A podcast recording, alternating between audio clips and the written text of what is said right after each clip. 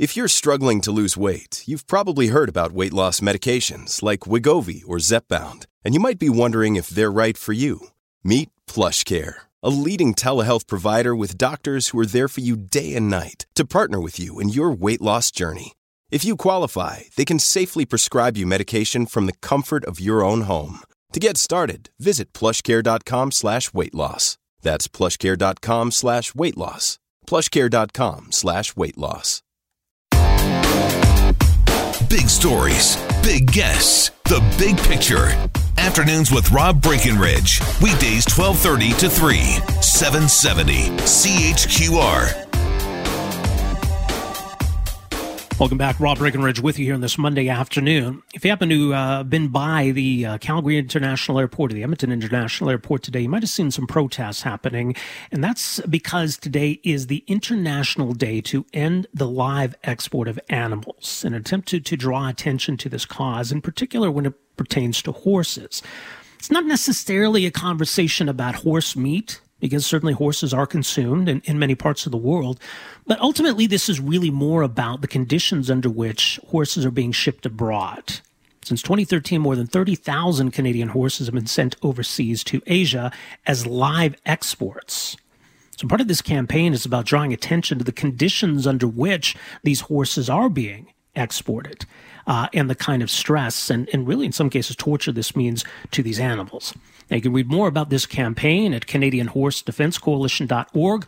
Also, the website, I'm going to say this in a radio friendly way, it'll get you there the same way horseshit.ca. Now, there's a different way to pronounce when those two words are mushed together. I'll say it horseshit.ca. So, joining us to talk more about this campaign here this afternoon, uh, we have a couple of guests. Uh, joining us on the line is uh, Sinikka Crosland, uh, president of the Canadian Horse Defense Coalition. Seneca, thanks for joining us here this afternoon. Well, thank you for having me. Uh, and also joining us here today and lending her support to this campaign is Canadian Music Hall of Fame inductee, award winning singer songwriter, the one and only Jann Arden. Jan, great to have you with us here today. Welcome to the program. Hey, glad to be here. Thanks.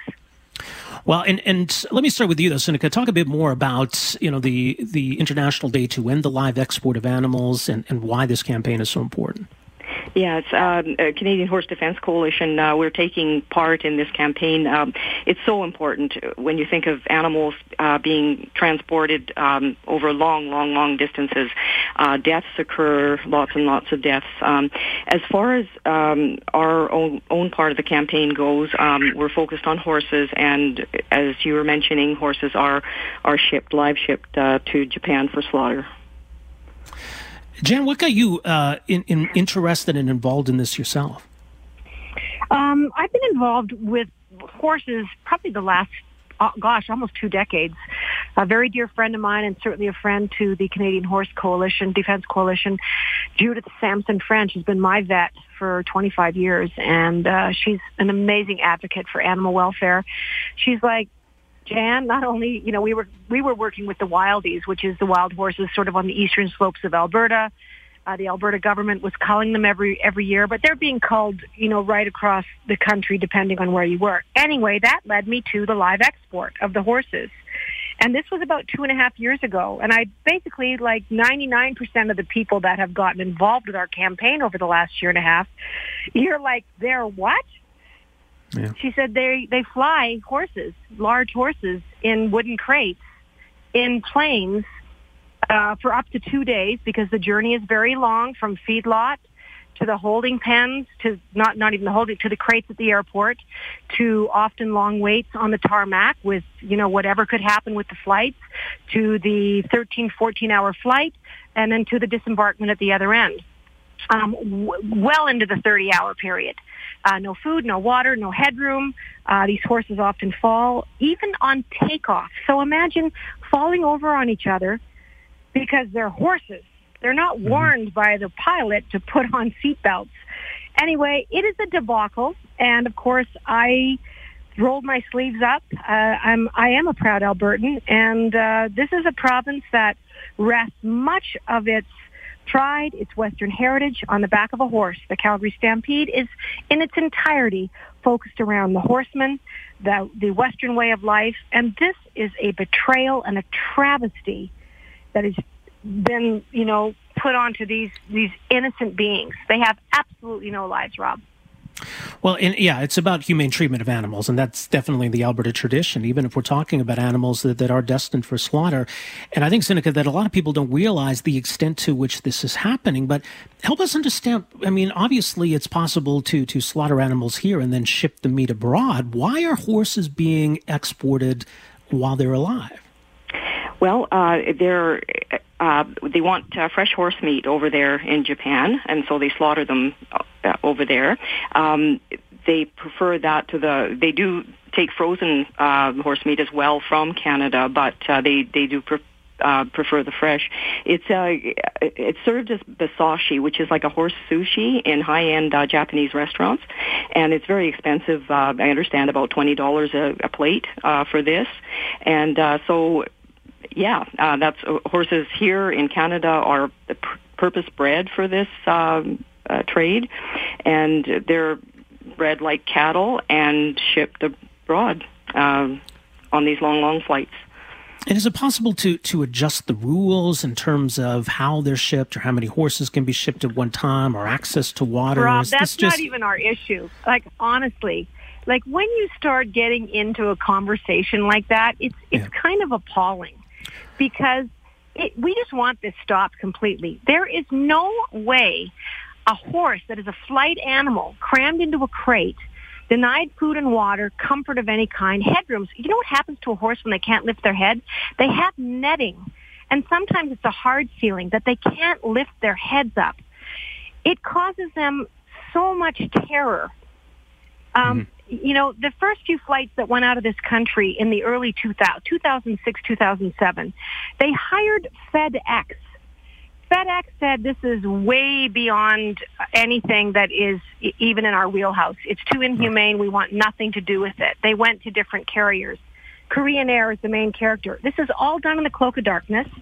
This is nothing that is part of the gross national product of Canada. This is a handful of guys that are quietly making between 10, 11, 12, and t- some years $25 million.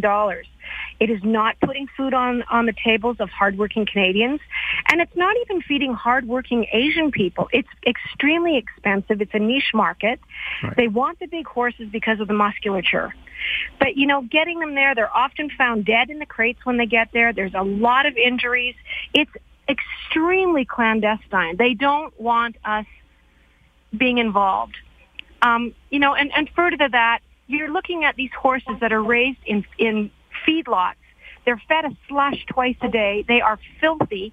They, they have so many injuries. Their hooves are not tended to. They don't have veterinary care really of any kind. It's an absolute travesty. And it is a very sinister part of Canadian agriculture that needs to end. And that's it. There's no way of flying a frickin' horse from anywhere to anywhere. I don't care if it's from Calgary to Vancouver. Have you ever heard of like the jumping horses, these world class $500,000 horses? The treatment that they get, the care, the the veterinary care, one wow. horse in a crate, you know, with lots of food and water and comfort and and but yet these horses are treated like uh, just dirt. Yeah, well, and, and yeah, Jen, you make the point well. Uh, Sinikka, I mean, to that, you know, this this isn't something can be that can be fixed, right? I mean, this this is a practice just really beyond redemption. Yes, I, I, I agree. We, we just uh, we just have to end it, um, as Jann says. Um, there's no way to make it humane this kind of uh, and and you talk about slaughter at the other end. Uh, this is a point I like to make as well is that um, we know what slaughter is like in Canadian equine slaughterhouses. We've watched the the video uh, and it's not pretty. Um, it's it's terrible, hard to watch. And so here these horses are being flown uh, across to the other side of the world. Uh, we're you know sending them over there. We don't know what's going to happen to them. Um, they're totally at the mercy of the laws or the the lack of laws over there. Um, at, at the other end. So yeah, that's another another point. So this all falls under the purview then of, of the federal government, right? So who ultimately has the responsibility here, and, and who needs to hear this? The Canadian Food Inspection Agency. They they look after this industry, and uh, we have been sending emails uh, and letters to um, our agriculture minister, uh, and we ask people to contact their members of parliament uh, to talk to to them, uh, get them on side to to end this trade. And Jen, and you know, as mentioned, I mean, you're you're lending your platform to all of this and uh, helping to raise awareness and, and to raise some funds for this campaign as well. But you alluded to it earlier. I mean, when you talk to people about this, when you bring this up, most people aren't aware of this, are they? This is no, something that has shocked. been a well guarded secret. Yeah. Yeah, it, it is very, very clandestine. We have uh, Sinikka and, and so many other of these amazing people that have been working with the Canadian Horse Defense Coalition since 2006. You have to keep in mind this has been banned in the United States of America. So now we're getting 100, uh, up to 125,000 horses a year that come up from the American uh, you know, from the from the border because they have they've banned out slaughter and they've banned uh, live export there. So all the horses come up here, and I think often Canadians have this idea of themselves, certainly in the agricultural sector, that we do everything so much better than everyone else. Canada is at the low end of the totem pole with the G7. And there's a lot of going on with the G7 right now because they're all meeting. And so this is a time when there's a real focus on you know, what happened globally with the pandemic? Do you think this is a time in history when we should still be shipping animals around the world in light of COVID? We still don't understand how viruses jump from animals into the human population and how they're infecting us. But if there was ever a time to stop live export, to take a look at what we're doing, it's not only unnatural, but it's it's it's completely unacceptable.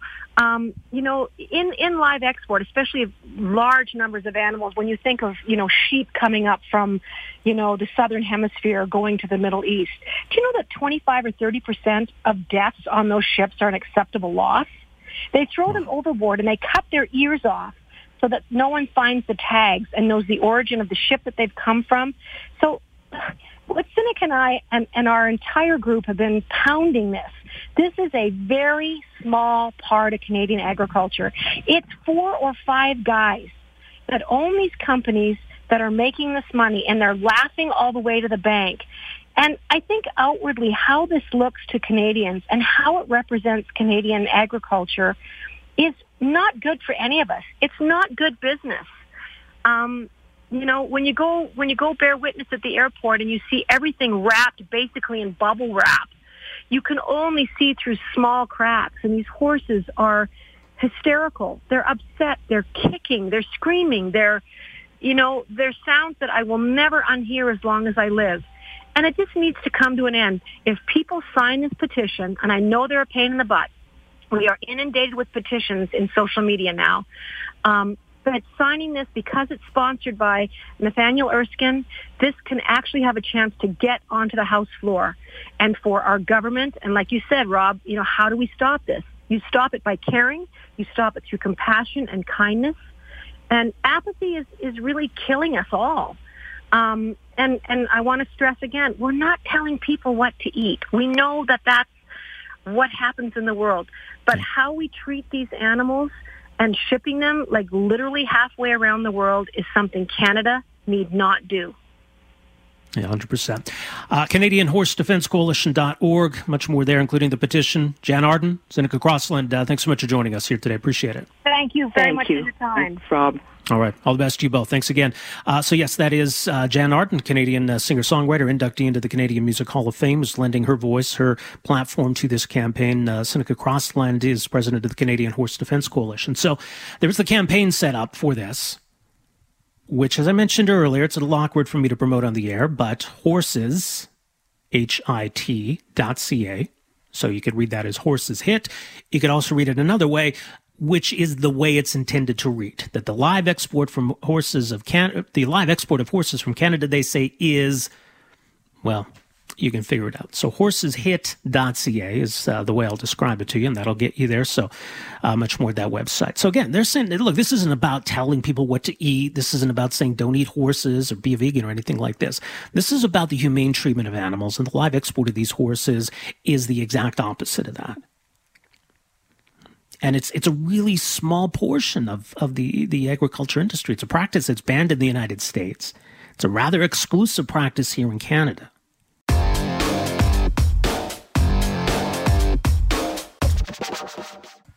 Welcome back. Rob Breckenridge with you on the Corus Radio Network. Okay, look, I mean, you know, we have very good vaccines available uh, to deal with this virus, SARS CoV 2. This virus, as it's uh, continued to uh, replicate itself around the world, has along the way produced some variants. Variants of concern are the ones we're worried about. Now, so far, we don't have a variant of concern that can defeat our vaccines. And that's the good news. And that's the important takeaway here. Now, obviously, there are different things that vaccines can do. We can aim for, hope for what we would call sterilized immunity, where we basically shut down the virus altogether. People who are immunized don't get it, they're not spreading it, that's it. And look, earlier on, I mean, certainly some of the data out of Israel looked really encouraging on that point. That maybe the Pfizer vaccine, for example, was close to 90% effective in reducing transmission. But overall, the vaccines we have when it comes to preventing severe outcomes, preventing hospitalizations, preventing death, those numbers are really, really good. And so far, that remains the case from what we know about the so-called Delta variant, which first emerged in the UK, has become uh, dominant, or first emerged in India, rather, has become dominant in the UK. And in fact, the data out of the UK and what Public Health England is releasing has really helped us better understand transmissibility, virulence, and immune escape. As we've learned, first dose protection against this variant is substantially reduced. Complete vaccination protection is somewhat reduced. Numbers out of uh, the UK would put, uh, for example, the Pfizer vaccine around 80% efficacy, AstraZeneca at around 60%. Both are still really good numbers, but it reminds us that we're going to see breakthrough infections. We've got a situation unfolding, an outbreak at the Foothills Medical Center in Calgary, uh, an outbreak that is of this Delta variant strain, and so that's concerning in and of itself. But the chief medical officer of health confirmed yesterday that 10 of those who have tested positive in that outbreak did have both doses of vaccine. Now, we don't know whether these are health workers or patients or which vaccine they received or when they received it. So, a lot of questions. But joining us uh, to talk a bit more about what this might all portend in terms of the threat posed by this variant and what it means for Alberta going forward. Very pleased to welcome to the program here this afternoon infectious disease specialist Dr. Lynora Saxinger, associate professor uh, in the uh, Division of Infectious Diseases, the Department of Medicine at the University of Alberta. Dr. Saxinger, thanks for making some time for us here. Welcome to the program. Thanks for having me. I mean, look, it's a concerning development. It was a little odd that that it was um, information conveyed in response to a reporter's question, and we, we do still, I, I think, have a lot of questions. What what stands out to you about what we know and don't know at this point? Well, as you were saying, I think that really the big question focuses on um, the the individuals who are said to have gotten infected with the Delta variant after two doses of vaccine. Because the questions that immediately spring to my mind are, you know, how recently were they vaccinated? Because we know that full protection takes a period of time. Were these people who we would expect to have a full vaccine response, or because this is a hospital setting and people in hospitals are not necessarily representative of, of everyone outside hospitals. Was there a possibility that some of those people might not have had a full res- response to their vaccination because they were frail or had immune compromising conditions? And all those things I think will come to light with the investigation. So the the initial um, reveal, I guess, was was probably because they were ho- maybe hoping to have more information at the time that they made announcements about it. Right. But on the other hand, I mean, it's a big deal. It is something that people are paying attention to. Yeah, and I mean, in terms of how big a deal, that depends, as you say, on the answers to a lot of those questions. So there, there are ways I think that we could better understand that would be less concerning. Look, obviously, we're talking about fully vaccinated healthcare workers who would have been wearing PPE. And, you know, if you had a fully vaccinated doctor pass it to another fully vaccinated doctor, those are the kinds of things that would be a lot more worrisome, right?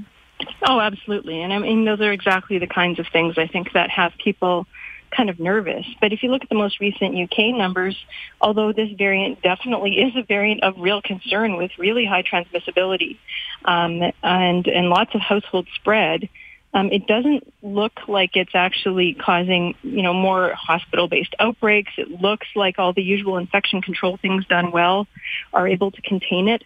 And so I'm kind of, you know, holding on to that as we learn more because I, I don't think that it really serves anyone to, to panic unnecessarily. But right. if there's time for panic, then by all means, let's do it.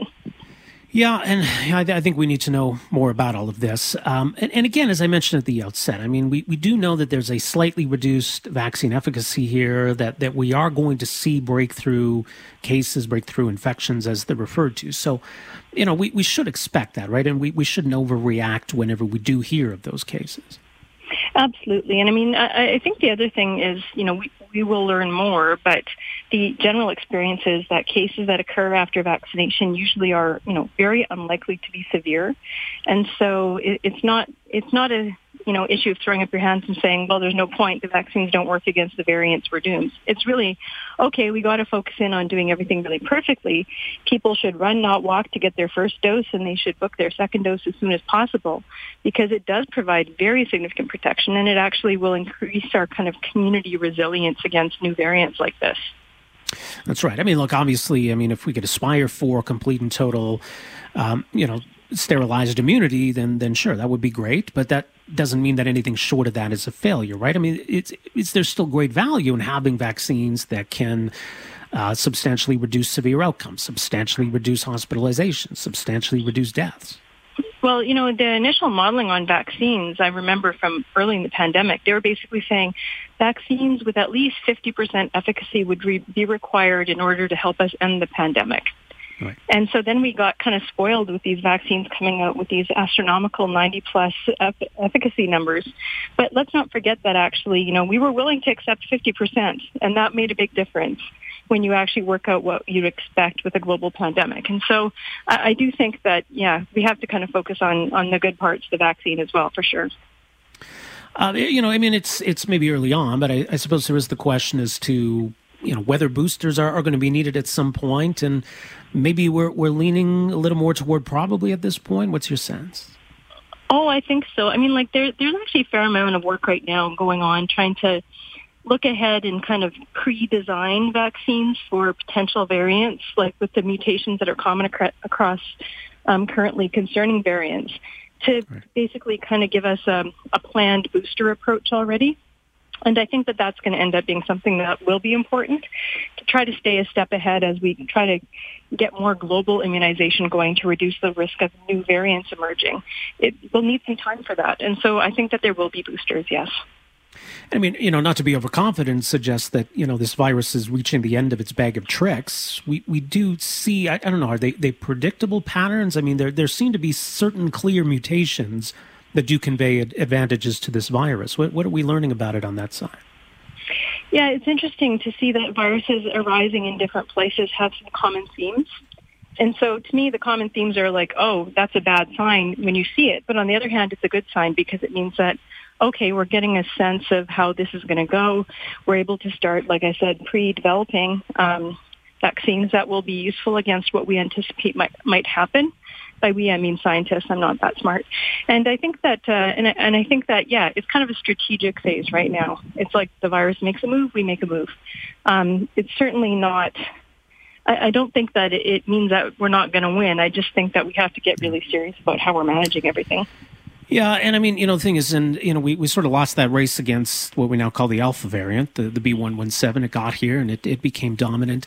We're on a bit of a knife's edge, I guess, at the moment, where you know, overall, the the, the COVID numbers in Alberta are going in the right direction. Um, you know, we're we're increasing the ranks of the vaccinated every day.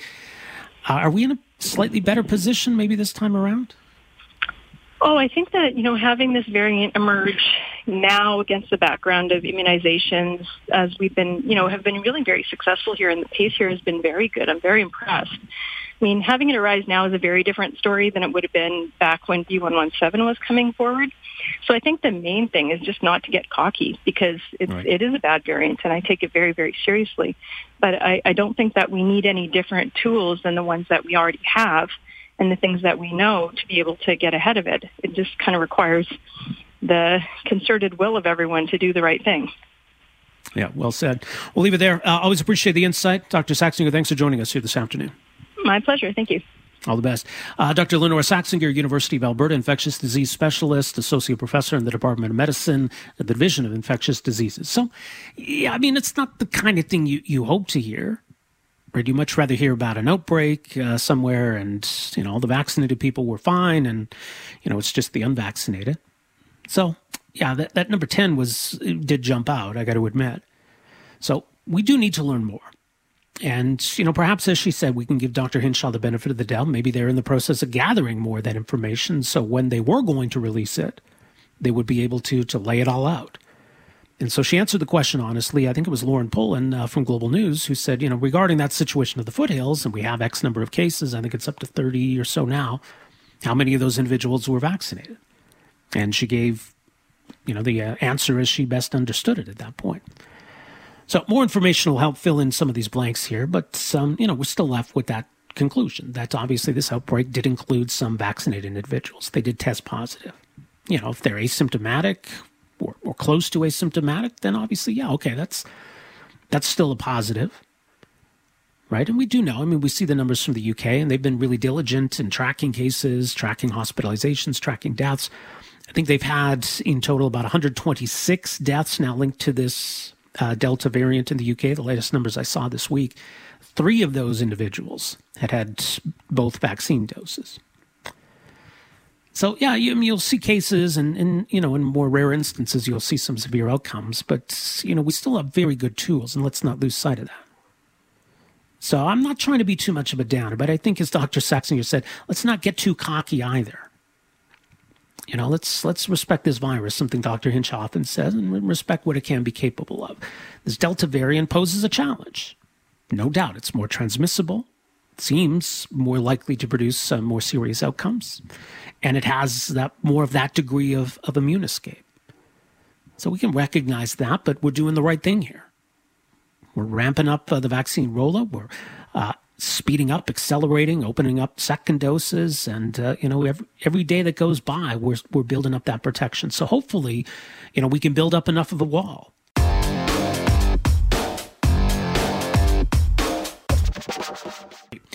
Off the top in this hour, some interesting developments regarding the situation. Uh, this uh, young man who's been charged in connection with this horrific attack in London, Ontario, just over a week ago. a family of five according to police, deliberately hit with uh, a pickup truck. Of course, four members of that family died. Uh, the fifth, a nine year old boy, was hospitalized with injuries. That boy, of course, lost parents, sister, and a grandparent in this attack. So the suspect answering to those charges in court today, and now a new charge has been laid against 20 year old Nathaniel Veltman, a charge of terrorism. And there's been a lot of conversation recently about whether that word should apply here. You know, there's a different kind of standard, I think, in how we choose to use the word versus what the law says and the specifics of the charge. So this is indeed a major development today. So joining us to talk about uh, all that's transpired here today regarding this case and the investigation, Stewart Bell is following it all. He's a national online investigative journalist with Global News, globalnews.ca. Stewart, thank you for making some time for us here today. Welcome to the program. Good afternoon, Rob. So it was I, I mean I guess a virtual court appearance. That's typically how things are being done today. But what uh, what transpired today in court? Well, the uh, the federal crown uh, got involved for the first time since this arrest, and they announced uh, that in addition to the first degree murder charges he's already facing, as well as the attempted murder charge, uh, they were adding on um, counts of terrorism for each of the victims. And what the charge they've used, it's called murder terrorist activity. And it's basically, um, you know, a charge that's been used increasingly in the last uh, year or so for cases where there have been attacks, where people have uh, have been killed, and where they believe that the motive for that was uh, was terrorism, or in the words of the law, it's basically um, you know any kind of crime or that they believe was committed for a political, religious, ideological purpose, objective, or cause. So that's it. Kind of separates the um, this type of a, you know violence from all the other types of violence that we see in society, and it doesn't necessarily um, add anything in terms of uh, um, you know, he's already first degree murder charges he's already right. facing would already be a life sentence. So not necessarily making things tougher on him, but uh, it seems like it's becoming um, more, I guess, I, I think there's a growing recognition among the crowns that when an act uh, of violence is believed to be um, terrorism, that it should be called and charged as such. Well, it's interesting because obviously, you know, first degree murder implies, you know, we, we, are getting inside the head of the suspect, right? First degree murder means that this was planned, this was deliberate. So we have to establish that we know something about what was going on in the mind of the accused. Terrorism is interesting because this is now about really proving beyond a reasonable doubt a motive here uh, a, thought process, an ideology, you know, what this individual believed and how those beliefs affected what he did. Do we have any idea at this point, Stewart, that what kind of evidence we're talking about here that might point in that direction? Well, you're absolutely right. I mean, a terrorism charge, uh, it implies that there's a motive um, that has to do with advancing some kind of an ideology. And uh, in this case, we just we don't really know um, what ideology they're specifically talking about, um, or even what evidence they have. I mean, his actions to some extent speak for themselves, and you can read into them what you might. Um, we're still waiting to hear the details, um, but it is. I mean, we do know in the other cases where, uh, and there have been. This is the third case now since last February where they've used this very specific charge in uh, these types of cases, and in both of those, they were um, the circumstances were they sound very similar to this, in that there was an attack, there was a killing, and immediately, either immediately upon arrest or in a statement following arrest, the accused made statements that um, basically led to the charge. So there was a case last February where uh, in Toronto there was a man who walked up to a woman on a sidewalk and killed her with a hammer and he allegedly uh, incriminated himself by saying he'd done it for the Islamic State. Uh, there was another case um, last May where the RCMP again used the same charge, and in that case, what we're told is that the uh, the fellow that was arrested, um, the accused, also when he was arrested, said basically he'd done it because of his belief in incel uh, types of ideas. So uh, this may be a case also um, where the accused has made statements that have led them to understand uh, that he did so for you know for whatever ideology he believed in, and so yeah, so it is you know that is the appropriate charge, as you know. I mean, murders happen for all types of reasons. Um, this is a very unique circumstance where it's done because of what the um, you know the type of ideology that the accused has been following.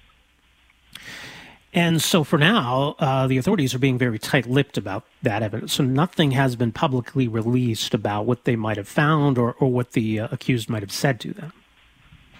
No, I mean, they are being very tight lipped. They have in the past been willing to describe which ideology they're talking about, and we're working on that. Um, we haven't heard anything yet. But, you know, what's interesting here is, um, you know, we're seeing a bit of a change in the way terrorism is being uh, treated by prosecutors in Canada. You know, for a long time, Crowns were really hesitant to use terrorism charges in a case where there had been an attack.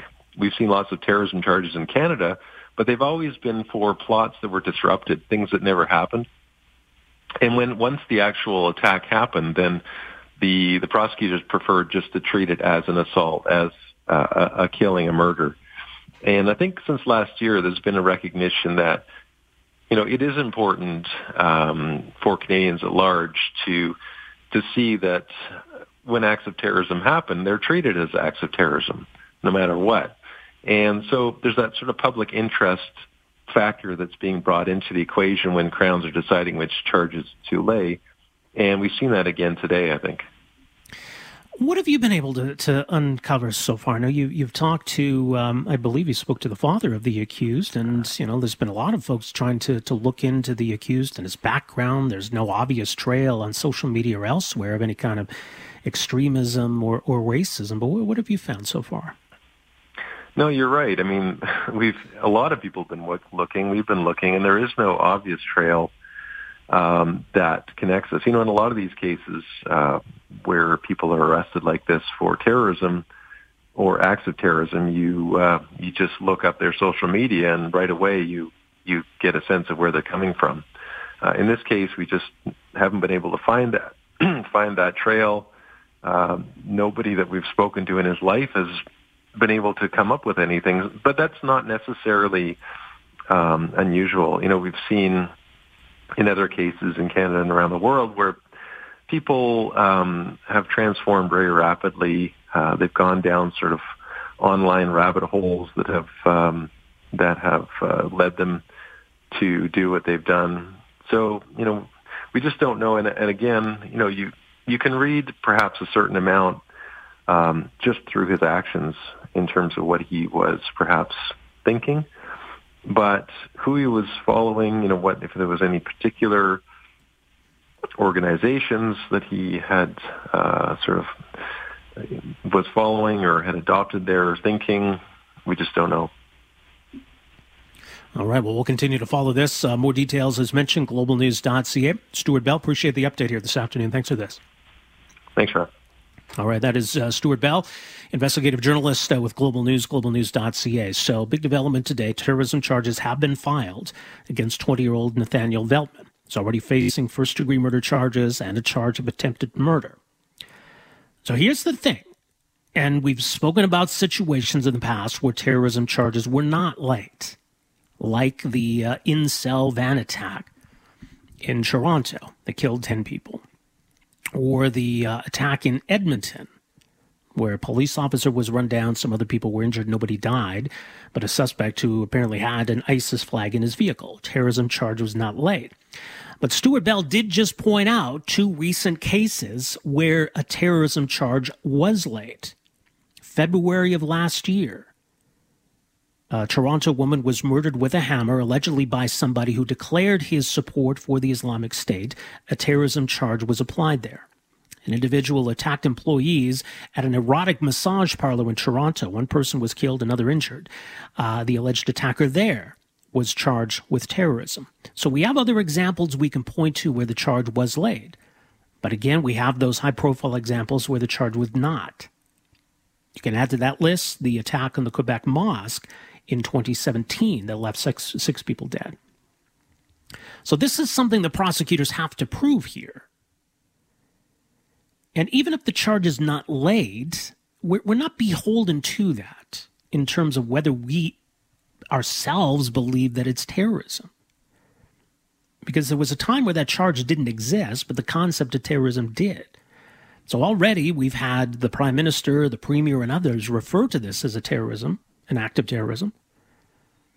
I don't know if that's necessarily contingent on that charge being proven in court. So at this point, as Stewart Bell laid out, the police have not really clarified what evidence they have that will back up this charge of terrorism. If indeed the suspect has laid all of this out in speaking with police, speaking with investigators, some kind of confession, then sure, that, that might be a slam dunk, I suppose. But at this point, we haven't seen that, so we have no idea what this is. But obviously, they must feel that they have something there because they know full well look, we're already asking the Crown to prosecute four charges of first degree murder, to prosecute a charge of attempted murder. We all know that that would be enough to more or less keep that person in prison for the rest of his life. We're now asking them to demonstrate in court to prove a charge of terrorism. It would definitely be a bad look for the Crown uh, you know, to get guilty verdicts on some counts and then acquittals on others. You don't want to go down that path.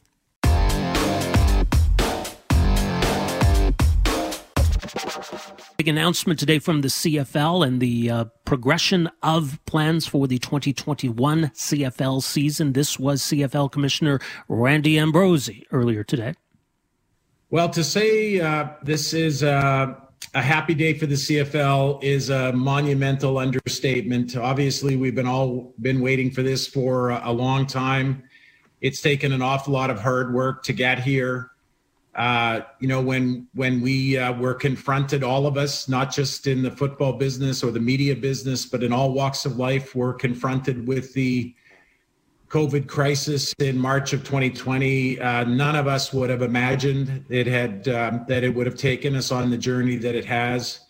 It obviously had uh, a significant effect on us in 2020, and uh, you know, perhaps it's best to say that uh, being disappointed in 2020 just uh, doubled and then redoubled and redoubled again our resolve to get back on the field in 2021. And, you know, it was a thrill today um, following a unanimous vote by our Board of Governors. It was a thrill to, uh, to make the announcement that we'll kick off our season on um, August the 5th and we'll be in Hamilton for what I think will be one of the greatest Grey Cups of all time, a truly national celebration, not just of our great game, uh, just of our great teams, not just of our great players and coaches, but just of uh, of what everything our league has meant, what our teams have meant to their communities, and what our game has meant to Canada.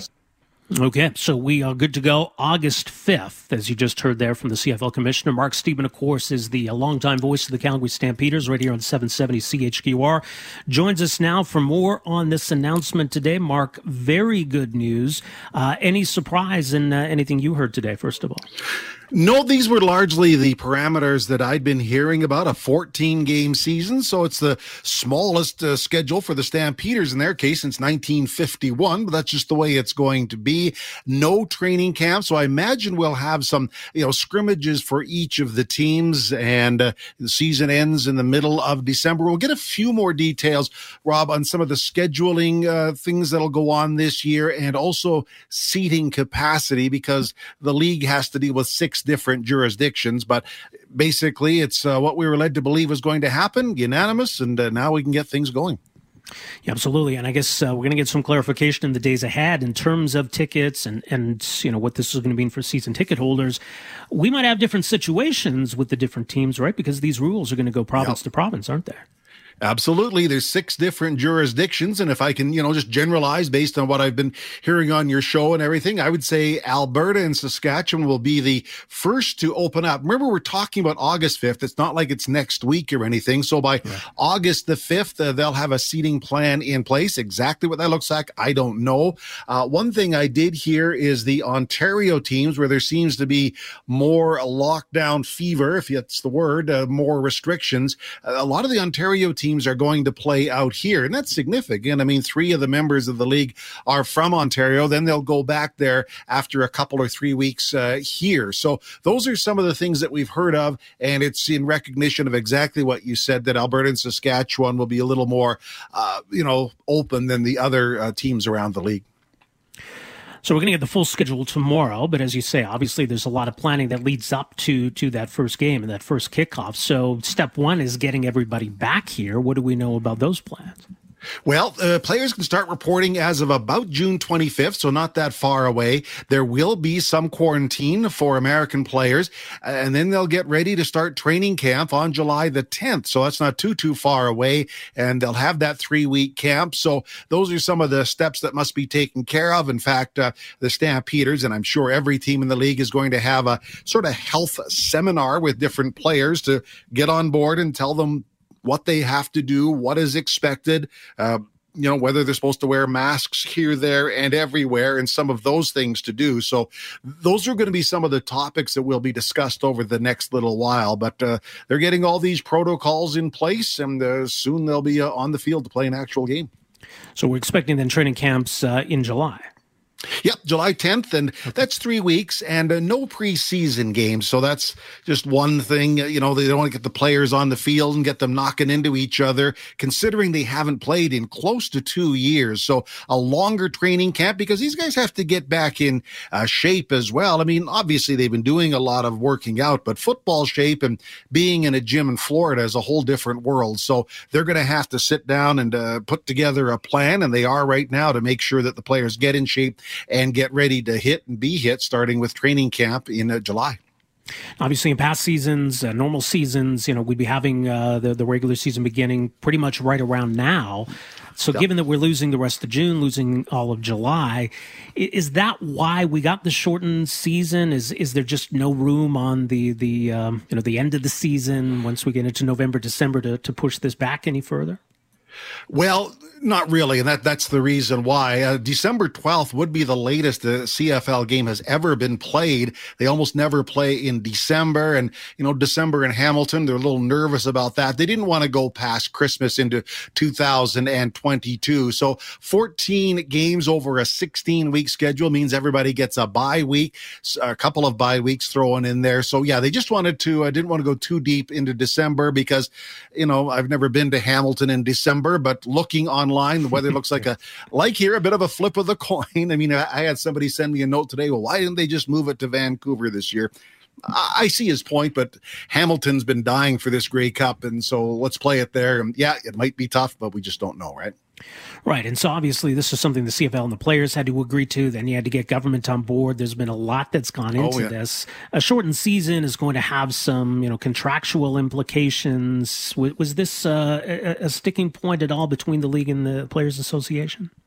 Well, I would say it was a point of discussion for sure. A lot of points of discussion. You're right, because the players are paid on a per game basis. So, uh, and I'll just pull numbers out of the air here. You know, a guy, a veteran, he makes just over a $100,000 a year. That'd be roughly $6,000 per game. So, four of those checks are going to disappear, but that had to be collectively bargained. You know, the, the players had to agree to it, to understanding what's going on. The owners had to agree to it as well, because, you know, the owners too in many cases won't have near the revenue they have in regular years. So you're right that there was a long process. They didn't just sit down today and say who wants to play this year. There, there's a lot going on. There's been a lot of negotiations on the collective agreement to modify it, and there's a few other things that are modified there. Uh, you know, including some of the restrictions they may face.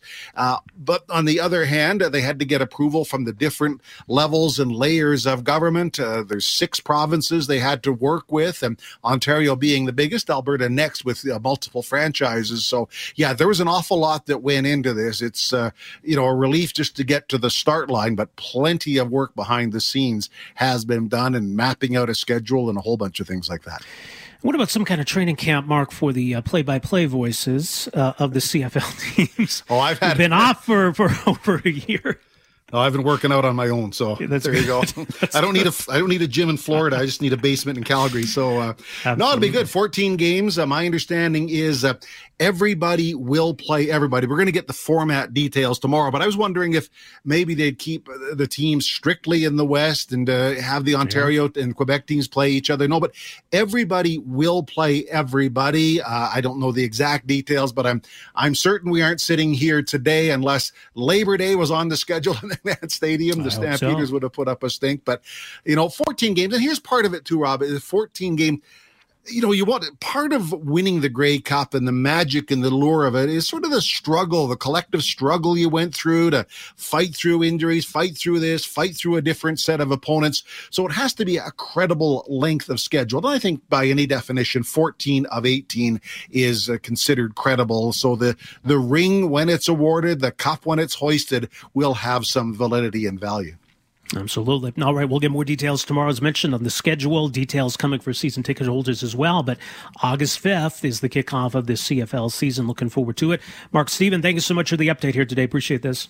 Oh yeah, thank you. It'd be so many people of uh, between fans, uh, sponsors, players, coaches, everyone. Just a huge day for everybody.